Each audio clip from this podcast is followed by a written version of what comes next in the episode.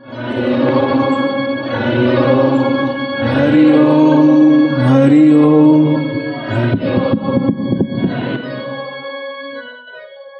सीधी गर्दन सीधी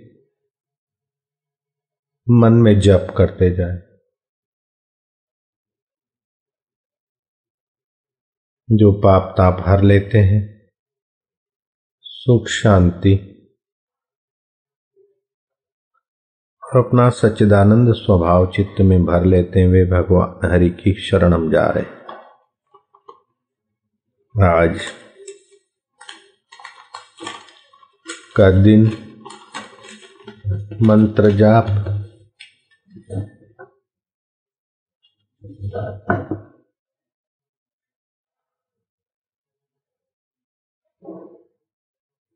करने मात्र से मंत्र सिद्ध होता है। आने वाली कल की रात और आज की रात। मंत्र जापकों के लिए वरदान रात्रि। आज के दिन। भगवान यमराज का और भीष्म पितामह का श्राद्ध हुआ था।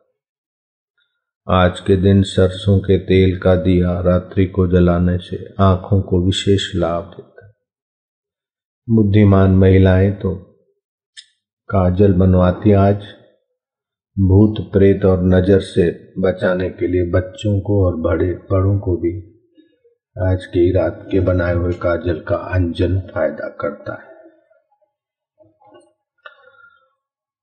कल दीपावली पंचगव्य। पंचगव्य शरीर के रोगों को और मन के पापों को मिटाने का सामर्थ्य रखते हैं। उन पंचगव्यों का आचमन मंत्र पढ़ते लेने वाले के हड्डियों तक के रोगों को वो पंचगव्य निकाल देता है। पंचगव्य का उपयोग करते समय मंत्र पढ़ के उपयोग करें। यद त्वग आस्थित गतम पापम तिष्ठति मामके प्रश्नात् पंचगव्य दहत पर अग्निरेव दनम। आज के दिन औषध, पिशाच और मंत्र और मणि। बस उलसित होते हैं, जो मंत्र मणि की साधना जानते हैं, उनकी भी सफल होती। पिशाच को भी आज आकर्षित करो तो पिशाच भी सफल, प्रसन्न हो जाएगा।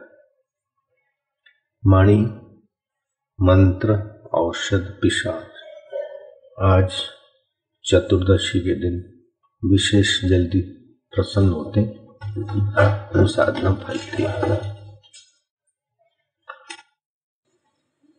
नारद जी यात्रा करते करते एक सुबह को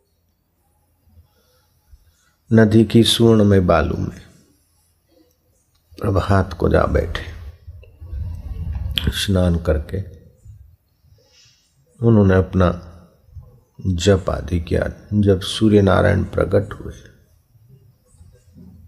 तो नारद जी खड़े होकर भगवान सूर्य को अर्घ्य देने लगे। इतने में क्या देखते हैं कि सूर्य की लालिमा में कोई प्रकाश पुंज आ रहा है।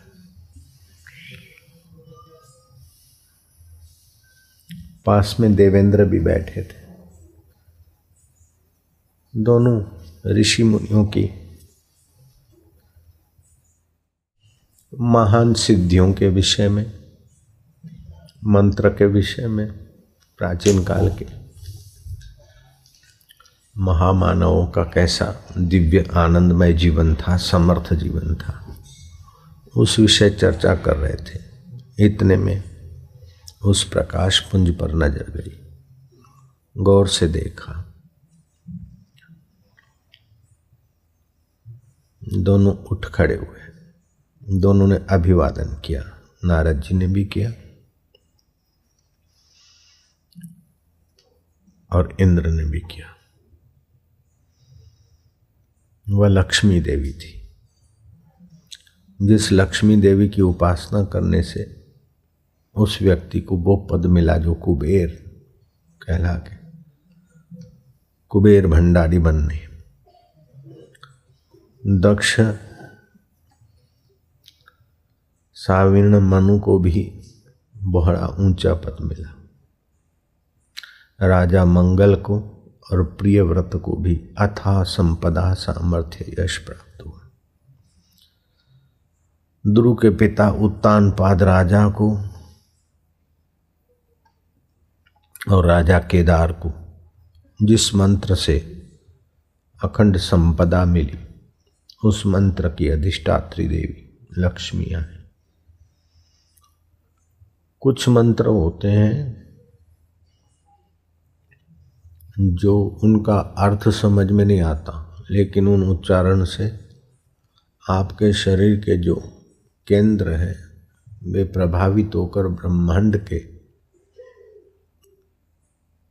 अंदर जो अथाह रहस्य छुपे हैं, उनसे तादात्म्य करके जैसे आप बटन दबाते हैं तो बच्चा नहीं समझता है, देहाती नहीं समझता कि आप ये क्या कर रहे हैं, लेकिन कौन सा कोड कहाँ जाकर रिंग बजाएगा, वो आप जानते हैं। ऐसे ही ये मंत्रों में कोड मंत्र होते हैं। जैसे एम है तो अर्थ कोई विशेष नहीं, श्रीम है, ह्रीम है, क्लीम है, ये सारे बीज मंत्र हैं। तो इन मंत्रों का जाप करने से उस व्यक्ति को कुबेर पद प्राप्त हुआ। दक्ष साविण को मनु पद प्राप्त हुआ। राजा मंगल को अथा साम्राज्य और संपदा प्रियव्रत उत्तानपाद और राजा केदार को भी। वो मंत्र भी, आज की रात कोई जपे तो लक्ष्मी जी प्रसन्न और लक्ष्मी जी प्रसन्न होगी तो क्या आपके हृदय में जो ऐश्वर्य सामर्थ्य लाने की योग्यता है, वो केंद्र विकसित होंगे। जैसे बीज विकसित होता है तो उस वृक्ष बनने में, उसको जो चाहिए वो वातावरण में पड़ा है। ऐसे ही बीज मंत्र से आप जब करें तो आपका जो उद्देश्य है, वो बीज विकसित होगा। तो वातावरण में ऐसा सर्जन हो जाता है। तो वो मंत्र है, बड़ा बीज मंत्रों से संपन्न मंत्र है। ओम श्रीम ह्रीम क्लीम ऐम कमलावासिन्य स्वाहा। ओम श्रीम ह्रीम क्लीम ऐम कमलावासिन्य स्वाहा। लिखना चाहो तो मैं फिर से बोलता हूँ। लक्ष्मी प्राप्ति के लिए आज की रात इस मंत्र के जप से संपदावान दृढ़ निश्चय वाला संयमी व्यक्ति हो सकता है उद्योगी। ओम श्रीम ह्रीम क्लीम ऐम कमलवासिन्य स्वाहा। जिनको संसार की लक्ष्मी नहीं चाहिए लेकिन आत्म शांति चाहिए। आत्म सुख चाहिए। जिस सुख में भगवान नारायण, भगवान शिव, भगवान विष्णु और देवता, जिस सुख स्वरूप में मग्न है, वह परम सुख के आगे तो बाहर की लक्ष्मी भी कोई माना नहीं रखती है, बाहर का राज्य भी कोई माना नहीं रखता। ऐसे व्यक्ति को विवेक का सहारा लेना पड़ता है, वैराग्य का आसरा लेना पड़ता है। अपनी बाह्य इच्छाओं को समेट के आत्म सुख लेने वाला व्यक्ति, इन राजे महाराजाओं को जो सुख मिला, उससे भी ऊँचे सुख का धनी हो जाता है। ऐसा व्यक्ति अपने मन को समझाता है। जरा टूक सोच ए गाफिल। जरा टुक सोच ए गाफिल कि दम का क्या ठिकाना है, श्वास का क्या ठिकाना है। कितना वैभव चाहेगा, कितनी लक्ष्मी चाहेगा, कब तक संभालेगा। जिसको कभी छोड़ नहीं सकते, उस आत्मसुख को पाले। जरा टुक सोच ए गाफिल कि दम का क्या ठिकाना है निकल जब यह गया तन से। निकल जब यह गया तन से तो सब अपना बिगाना है। ये दम निकल गया, श्वास निकल गया तो फिर क्या? निकल जब यह गया तन से, सब अपना बिगाना है। मुसाफिर तू है और दुनिया सरा है। तू एक यात्री है और दुनिया मुसाफिर खाना है। मुसाफिर तू है और दुनिया सरा है। भूल मत गाफिल। सफ़र पर लोग का आखिर तुझे दरपेश आना है। अपने परब्रह्म परमात्मा का सुख परलोक की प्राप्ति का सफ़र ही तेरे काम आएगा। यहाँ का तो कितना भी संपदा पाले, कितनी भी सिद्धियाँ पाले, कितना भी वैभव पाले। हिरणा कश्यपु ने क्या कम वैभव पाया था, कम वरदान पाए थे? रावण ने क्या कम धन पाया था? लेकिन सब छूट जाने वाला है। जो कभी न छूटे उस चैतन्य आत्मा की तरफ़ तुझे यात्रा करनी है। मुसाफिर तू है दुनिया सराह है। भूल मत गाफिल। सफ़र पर लोग का आखिर, तुझे परदेश आना है, जरा टुक। सोचेगा फिल की दम का क्या ठिकाना है। तो इसमें ये मिल जाए, वो मिल जाए, ये कब तक करेगा? और जो मिला है, उसको भी छोड़ना है। जिसको कभी छोड़ नहीं सकते, उस परमेश्वर का आनंद ले, परमेश्वर का ज्ञान ले, परमेश्वर के सामर्थ्य को ले। रहो लगा याद में हक की, हक मना सत्य, जो शरीर के पहले था अब भी है, बाद में रहेगा। रहो लग याद में हक की, अगर अपनी शफा चाहो, अपना मंगल चाहो, अपनी सच्ची सफलता चाहो तो हक की उस सोहम स्वरूप की याद में लगे रहो। अबस दुनिया के धंधों में हुआ तो क्यों दीवाना है? अबस दुनिया की धंधों में हुआ तो क्यों दीवाना है? जरा टुक सोच एगा फिर कि दम का क्या ठिकाना है? जिनके पास इस प्रकार का विवेक है, उनको तो भाग्य लक्ष्मी धीमही भी नहीं चाहिए। और ओम श्रीम ह्रीम क्लीम ए कमला। वासिनी ही स्वाह करके भी बाहर का नहीं चाहिए उस लक्ष्मी देवी से तो प्रार्थना कर ले कि माँ, जो तुझे प्रिय है, वो ही मुझे प्रिय हो। तो लक्ष्मी को तो नारायण प्रिय है, जयराम लक्ष्मी को तो नर नारायण का आयन, जो परमात्मा है, वही प्रिय है। जब परमात्मा तुम्हारा प्रिय हो जाएगा तो लक्ष्मी माता तुम पर बिना बुलाए राज़ी रहेगी। एक उपाय ये भी है। एक तो खाली लक्ष्मी जी को चाहने के लिए वो साधना दूसरा, लक्ष्मी जी से ये प्रार्थना करो कि लक्ष्मी पति, जो परब्रह्म परमात्मा है, वो हमारे साथ होते हुए भी हम दुखी हैं, भटक रहे हैं। धन के लिए, सत्ता के लिए, मान के लिए और सारी दुनिया का जो भी धन सत्ता मान है, वो हमारे आत्म सुख के आगे दो कोड़ी का मूल्य नहीं रखता है। माँ, जैसे तुझे नारायण प्रिय है, हमें भी वही नारायण प्यारे लगे। इस प्रकार का ये मंत्र जब कर माँ से, बाह्य वैभव न चाहकर आत्म वैभव चाहोगे तो मुझे प्रसन्नता होगी। मुझे लगता है कि लक्ष्मी माता भी प्रसन्न होंगी और नारायण भी प्रसन्न होंगे और आप भी प्रसन्न होंगे। अचाह व्यक्ति पर सभी लोग प्रसन्न होते और चाह चमारी के जो गुलाम है, उस पर तो देवी देवता उसकी तपस्या के अनुसार प्रसन्न होकर वो चीज़ देंगे। लेकिन दी हुई चीज़ आपकी नहीं थी, नहीं रहेगी। बीच में दिखता है, ये भी मेरे को किसी ने दिया, ये मेरी है, मान लो। लेकिन मैं इसको रख नहीं सकता, सदा के लिए। ऐसे ये शरीर भी माता पिता ने दिया। मैं सदा नहीं रख सकता। ये ये चीज़ें मैं नहीं रख सकता हूँ, लेकिन अपने को मैं छोड़ नहीं सकता। मैं जिसको छोड़ नहीं सकता हूँ, उसकी असलियत जान लूँ तो मैं और नारायण दो दिखते हैं, लेकिन एक ही है।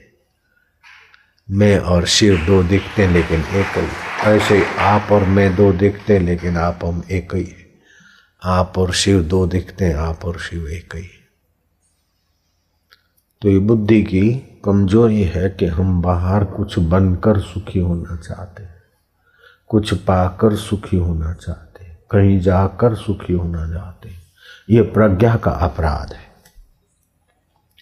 और इस अपराध में आप अकेले नहीं हो, सारी दुनिया है, जिसकी भगवान पर अटूट आस्था होती और गुरु पर अटूट आस्था होती गुरु और भगवान की दोनों की साथ में कृपा बरसती है, वो ही इस धोखे से निकल सकता है बाकी।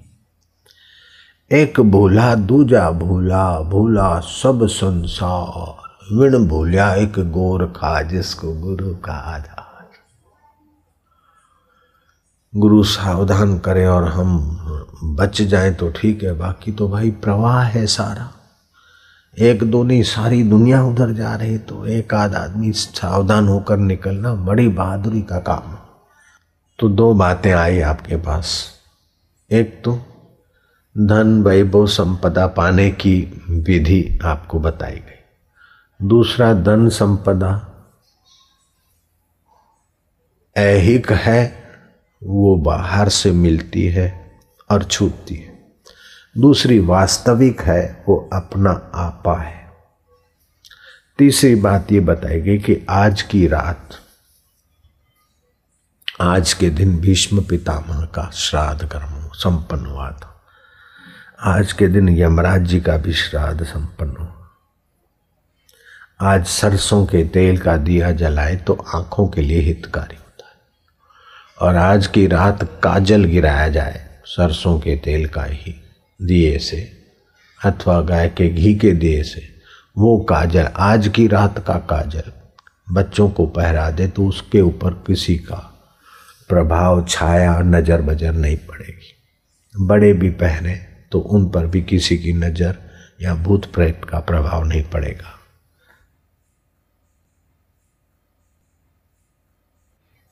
चौथी बात सुनाई गई कि पंचगवी, पंचगव्य। पंचगव्य का महात्म्य तो हमने पहले सुना था। उसमें दर्भ, दर्भोदक डाला जाता है। दर्भ कुशा से मंत्र करके वो जल अभिमंत्रित करते, घुमाते हुए उसमें डाला जाता है। फिर उसका बराबर मिश्रण करके कटोरी में जितना जिसको लेना है, वो दर्भ से मंत्र पढ़ के तीन बार फिर वो ले ले। मैंने वो लेके देखा। तो मुझे प्रसन्नता में और आरोग्य में विशेष स्फूर्ति बल का एहसास हुआ। तो पंचगव्य अर्थात पाँचों चीज़ें गाय की। तो गाय में सूर्य की तुनाड़ी होती। ये कई बार तुमने सुना है सत्संग। और सूर्य के किरणों में दाहक शक्ति, जीवनी शक्ति दो तो होती है, तीसरी शक्ति है गो शक्ति। वो गो शक्ति को शोषित करने वाली देसी गाय के रीढ़ की हड्डी के साथ गुजरती है, जो सूर्य केतु नाड़ी वो उसको शोषित करती है। इसीलिए गाय के दूध में सुवर्ण क्षार पाए गए। विज्ञानियों के द्वारा रिसर्च हुआ कि गाय की इतनी महिमा, तैतीस करोड़ देवताओं का वास बताते वाह गाय गाय तो मनुष्य की रक्षक है, आरोग्य की और प्रसन्नता।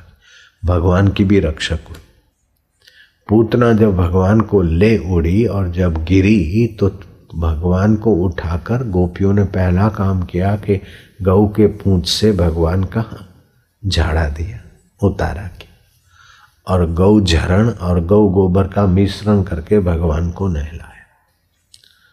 हो सके तो कल आश्रम वाले गोजरण इकट्ठा करना गायों का, और स्नान में एक एक चम्मच बाल्टी में डालकर अगर स्नान किया जाए तो गंगोदक स्नान करने का फल और रोम कुपू में लाभ पहुँचता है। गो गोबर और गो गोझरण का मिश्रण करके अगर थोड़ा सा जैसे साबुन लगाते, ऐसे लगा के नहाए तो भी अच्छा है, नहीं तो थोड़ा सा बाल्टी में डालकर फिर नहाए। तो भी हितकारी माना जाता है। वायु और कफ को तो हरता है, लेकिन पुण्यदायी भी माना जाता है।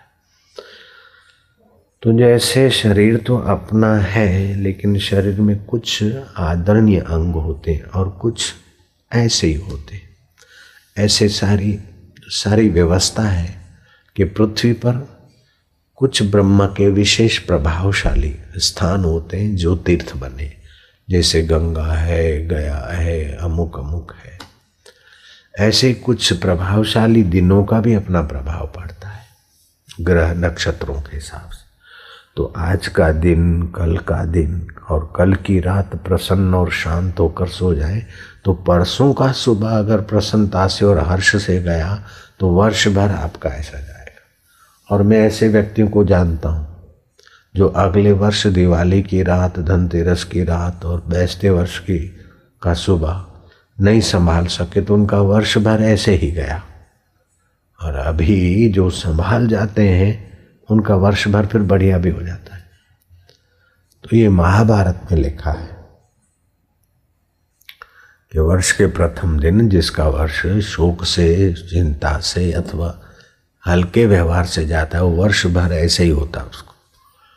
और वर्ष के प्रथम दिन जिसका हर्ष से पुण्यमय जप तप से शुभ से जाता है, उसका वर्ष भर शुभ हो जाता है। तो तिथि त्योहारों का, व्रतों का फ़ायदा उठाना चाहिए। अमुक काम बीस दिन करने से जो लाभ हो तो तिथि, त्यौहार, व्रतों में वो एक दिन में उतना लाभ हो जाता है। ऐसे ही अमुक जप करने से आपको चालीस दिन का जप करने में जितना समय लगे वो आज की और कल की रात्रि उतने जप का प्रभाव आपके अंगों में, शरीर में दे देगी। ऐसा कोई त्रिभुवन में सामर्थ्य नहीं है जो आत्म विश्रांति से पैदा न हो। प्रवृत्ति मात्र सामर्थ्य की हननी है और आत्म विश्रांति सामर्थ्य की जननी है। ऐसा कोई बल नहीं है जो आत्म शांति से आत्म समाधि से प्राप्त न कोई भी बल। बड़े बड़े जो उथल पाथल होते हैं, जिसे इतिहास रचा जाता है, उन पुरुषों के पीछे भी ऐसे संकल्पवान पुरुषों का बल ही काम करता है। चाहे फिर वो चक्रवर्ती राजा हो, चाहे फिर शिवाजी महाराज हो, चाहे कोई हो। शिवाजी महाराज के पीछे समर्थ के संकल्प ने काम किया। ऐसे ही हमारे शरीर और हमारे कार्य के पीछे भी मेरे गुरुदेव का और मेरी जो भी कुछ छोटी मोटी मती तो आपको जो लाभ हो रहा है तो आपकी कृपा से हुआ तो वो कृपा कहाँ से आती?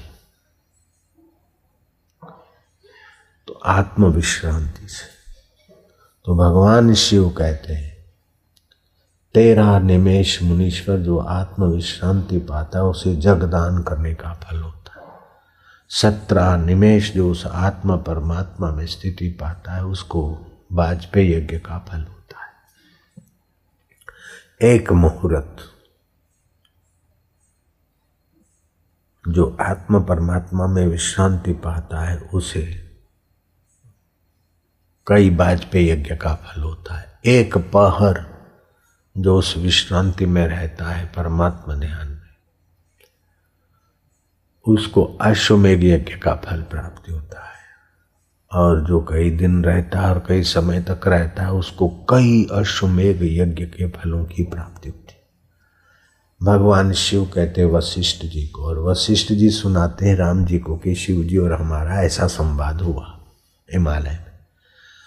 तो वशिष्ठ जी कहते हैं कि राम जी, शिव शंब सदाशिव बोले कि हे मुनि शार्दुल, जिन संतों का दर्शन करने से संसारियों के पाप, ताप और शोक मिटते हैं, संसारी लोग पवित्र होते हैं, वे पवित्र करने वाले संत भी इसी परमात्मा ध्यान से स्वयं पवित्र होते और दूसरों को करते तो ये अनुभव की बात और शिव जी की बात एक हो गई। आद्य शंकराचार्य की बात और शिव जी की बात और अपने अनुभव की बातें हो गई, शरणानंद महापुरुष हो गए, उनका भी वही अनुभव। उन्हीं के अनुभव के आधार पर मैं आपको बता रहा हूँ।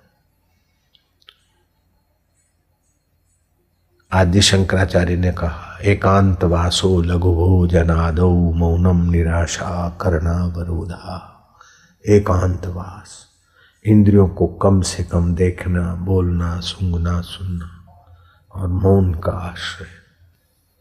तो आप कृपा करके अधिक से अधिक इस बात पर ध्यान दो। जरा टुक सोच ए गाफिल कि दम का क्या ठिकाना है, श्वास का क्या ठिकाना है। जरा टुक सोच ए गाफिल कि दम का क्या ठिकाना है। निकल जब यह गया तन से तो सब अपना बिगाना है। एक मुर्दा पड़ा है, कल्पना करो। सारा अपना अपना अपना पराय हो जाता है। मुसाफिर तू है और दुनिया सरा है, भूल मत गाफिल।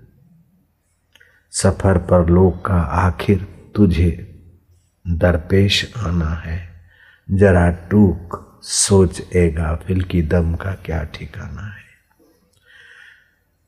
रहो लग याद में हक की, अगर अपनी शफा चाहो, अपनी भलाई चाहते हो तो हक की याद में रहो।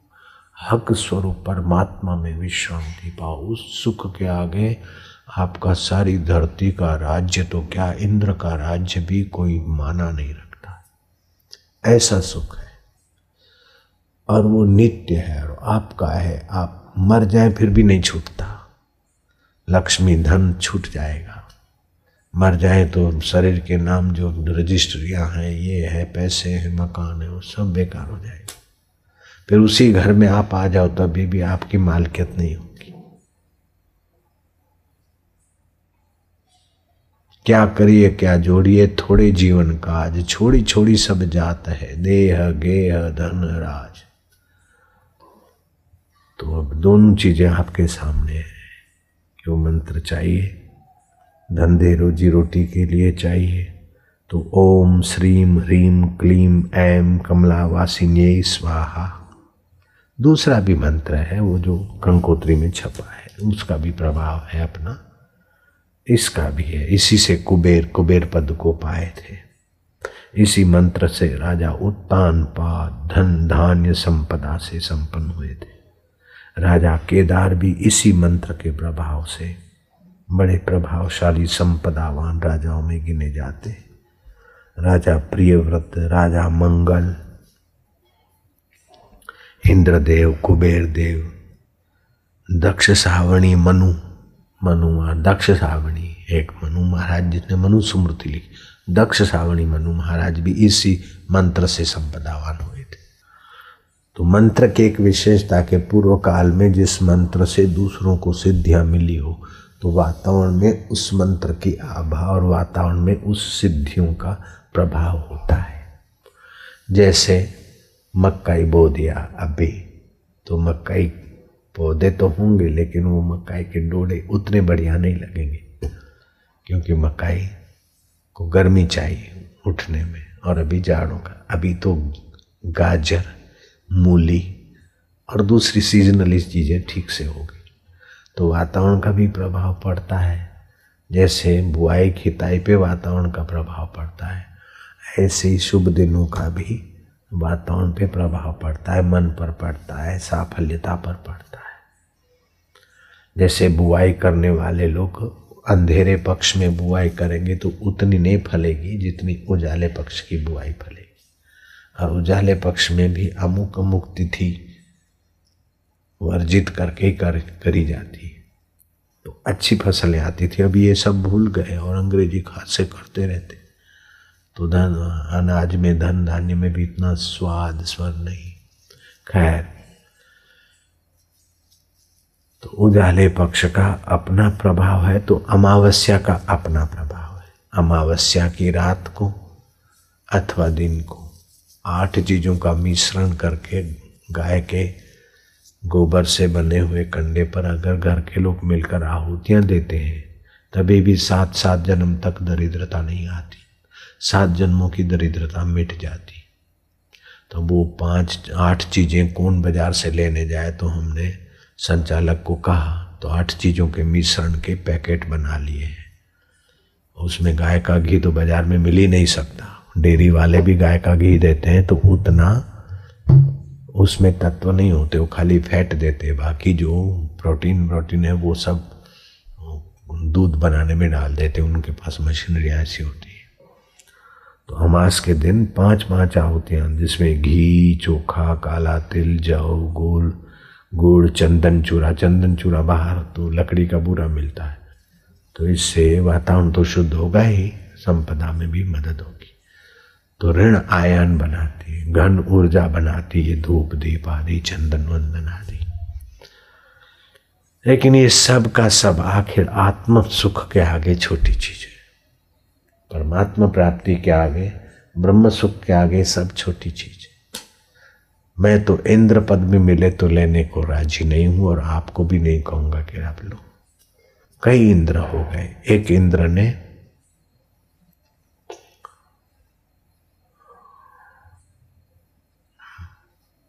विश्वकर्मा को कहा कि एक ऐसा सुंदर महल बनाओ कि इतना बढ़िया महल बनाओ कि आज तक किसी इंद्र के राज्य में न बनाओ।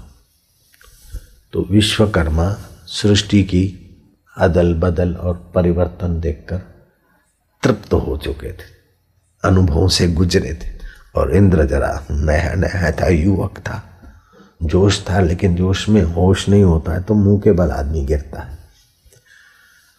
जोश में होश लेने, होश वालों का संपर्क करना पड़ता है बूढ़े, बड़े बूढ़ों का संपर्क। नहीं तो आदमी को चोटें खानी पड़ती। आजकल का नया जनरेशन बहुत चोटें खाता है, बहुत नीचे गिरा जा रहा है बेचारा।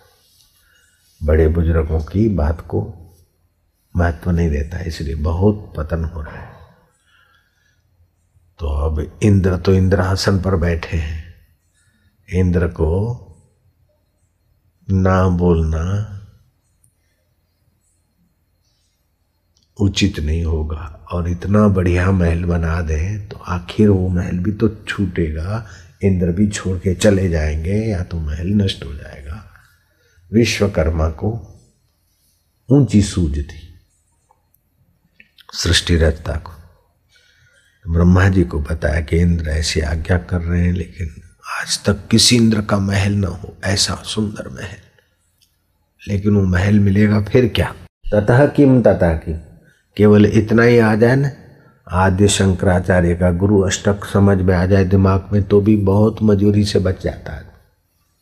इतना गुरु अष्टक समझ में आ गया तो आदमी महान हो सकता है। सभी दुखों और चोटों से सदा के लिए छूट सकता शरीरम सुरूपम। है ना? आपने अष्टक जिसने पढ़ा है, सुना है, हाथ ऊपर करो। अभी पढ़ा, सुना है, खाली वो समझ में आ जाए, बस। उतना समझ में आ जाए तो काम हो जाए। ये तो शुद्ध बुद्धि होती, तभी ये चीज़ें समझ में आती। ब्रह्मा जी ने कहा अच्छा तुम बना तो दो। आखिर इंद्र है जब बन जाएगा, तब उनको दिखाना। वो महल देख के बड़ा बड़ा खुश होगा। उस समय में, उस महल में से ही प्रकट हो जाऊँगा। इंद्र की हवा निकाल देंगे। तो विश्वकर्मा ने ऐसा बढ़िया महल बनाया कि, ऐसा बढ़िया बनाया क्या इंद्र देखते ही विश्वास नहीं कर रहे थे कि मेरे लिए इतना बढ़िया महल ऐसे करते करते एक से एक आलिशान खंडों में गुजरते। हीरे जवाहरात तो मृत्यु लोक में वहाँ की तो कुछ संपदा ही निराली। ऐसे ही हीरे जवाहरात का तो इंद्र आशीर्वाद दे सकते। तो इंद्र के लिए तो उससे भी ऊँचे ऊँचे हीरे जवाहरात क्या क्या। उस महल की व्याख्या कोई पंडित करे हमारे बस की नहीं। इंद्र बड़े खुश हो गए। एक खंड दूसरा, तीसरा, चौथा, ऐसे करते करते आखिरी खंड में तो देखा एक बूढ़ा लकड़ी टेक के खड़ा है।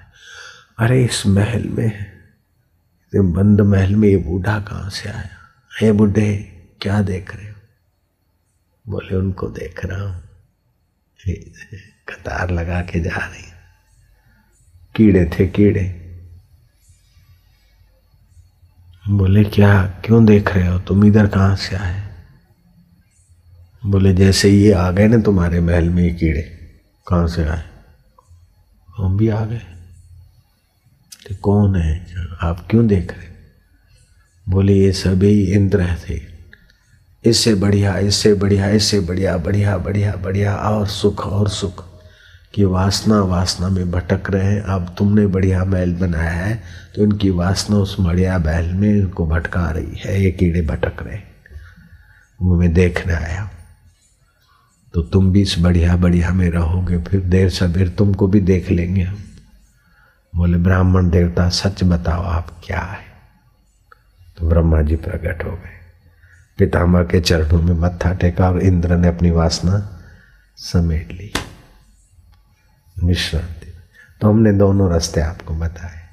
लक्ष्मी लक्ष्मी प्राप्ति का और नज़र न लगने का, आँखें ठीक होने का, ये संसारी रीत से भी बता दिया। और आखिरी से आखिरी ऊँची चीज़ भी बता दी। जो आपको चाहिए, आप ही का है। ओम शांति शांति। यम चतुर्दशी है तो अपन यमराज भगवान का तर्पण करते हैं।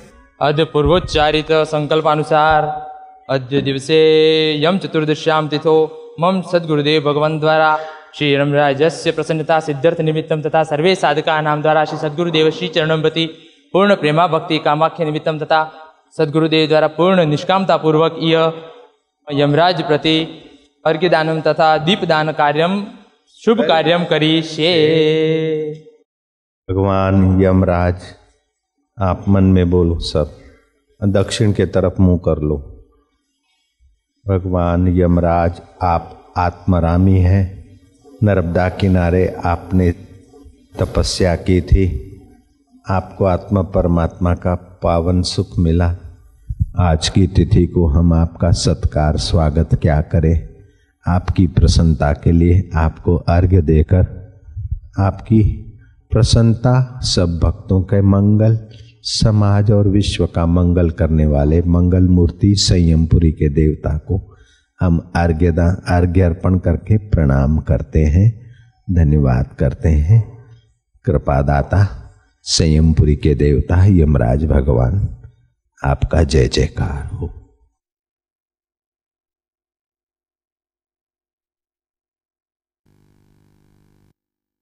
ओम यमाय नमः। ॐ धर्मराजाय नमः। ओम धर्मराजाय नमः। ॐ रत्यवे नमः। ओम रत्यवे नमः। ॐ अनन्ताय नमः। ओम अनंताय नमः। ॐ वैवस्वताय नमः। ओम वैवस्वताय नमः ॐ कालाय नमः ओम कालाय नमः ॐ सर्वभूतक्षयाय नमः ओम सर्वभूतक्षयाय नमः ॐ औदुम्बराय नमः ओम औदुम्बराय नमः ॐ दध्नाय नमः ओम दध्नाय नमः ॐ नीलाय नमः ओम नीलाय नमः ॐ परमेष्ठिने नमः। ओम परमेश्वरी नमः। ॐ व्रकोदराय नमः। ओम रकोदराय नमः। ॐ चित्राय नमः। ओम चित्राय नमः। ॐ चित्रगुप्ताय नमः। ओम चित्रगुप्ताय नमः। ॐ अद्य शुभ दिवसे। भगवान श्री यमराजस्य प्रसन्नता सिद्ध्यर्थ निमित्तम्। आज शुभ दिवस पर हम भगवान यमराज की प्रसन्नता के लिए उनका अर्घ्य उनको अर्घ्य देकर प्रसन्नता प्राप्त कर रहे हैं। ओम यमराज देवता को प्रणाम प्रसन्न रहो। सद्बुद्धि यमलोक सबको दर्शनाभाव कामो हम अभ्यंग स्नानम करिष्ये। यमराज को दीपक दान देंगे दीपक बता देंगे थाली से। गर्म ॐ यम मार्गान्धकार निवारणार्थे चतुर्दश दीपानां दानं करिष्ये। भावना और संकल्प से ही सब काम होता है। चीज़ें तो बहुत छोटा निमित्त होता है। जैसे सेल्यूलर तो छोटा होता है, लेकिन बातचीत से कितनी उथल पाथल होती है।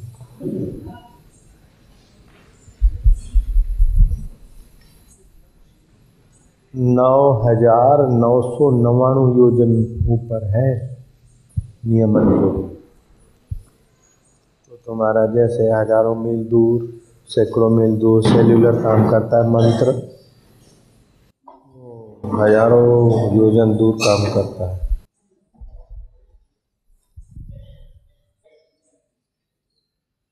ये दस और ये चार।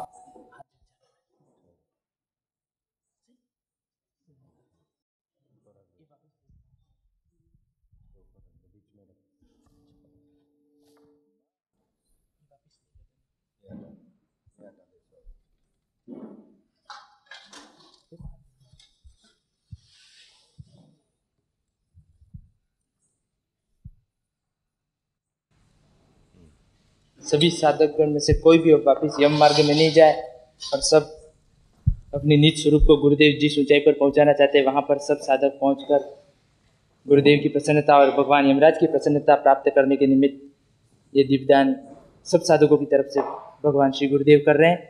ओम यम मार्गांधकार निवारणार्थे चतुर्दश दीपानाम दानम करिष्ये। दत्तो दीप चतुर्दश्यां नरक प्रीतये मया चतुर्वर्ती चतुर्वर्ती समायुक्त सर्वपापापनुत्तये।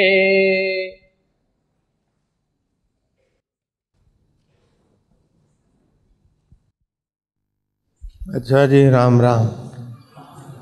बढ़िया दिवाली हो रही है आपकी? ऐसा तो यमराज को अर्घ्यदान, दीपदान कभी नहीं हुआ, इस बार हुआ। जब एक ही उद्देश्य लेकर बहुत लोग बैठते हैं ना तो उसका आभा मंडल में बड़ा प्रभाव पड़ता है। एक ही उद्देश्य एक ही मंत्र लेकर बहुत लोग करते हैं तो वातावरण में बहुत उसका प्रभाव पड़ता है। जैसे कोई एक आदमी हड़ताल करता है, दो आदमी, उससे हज़ार आदमी की हड़ताल ज़्यादा प्रभाव करती है। एक आदमी धरना दे, उसकी जगह पे हज़ार आदमी धरना दे तो प्रभाव पड़ता है। ऐसे ही एक ही मंत्र एक ही उद्देश्य लेकर बैठे तो उसका बड़ा भारी प्रभाव पड़ता है वातावरण नारायण नारायण नारायण नारायण नारायण।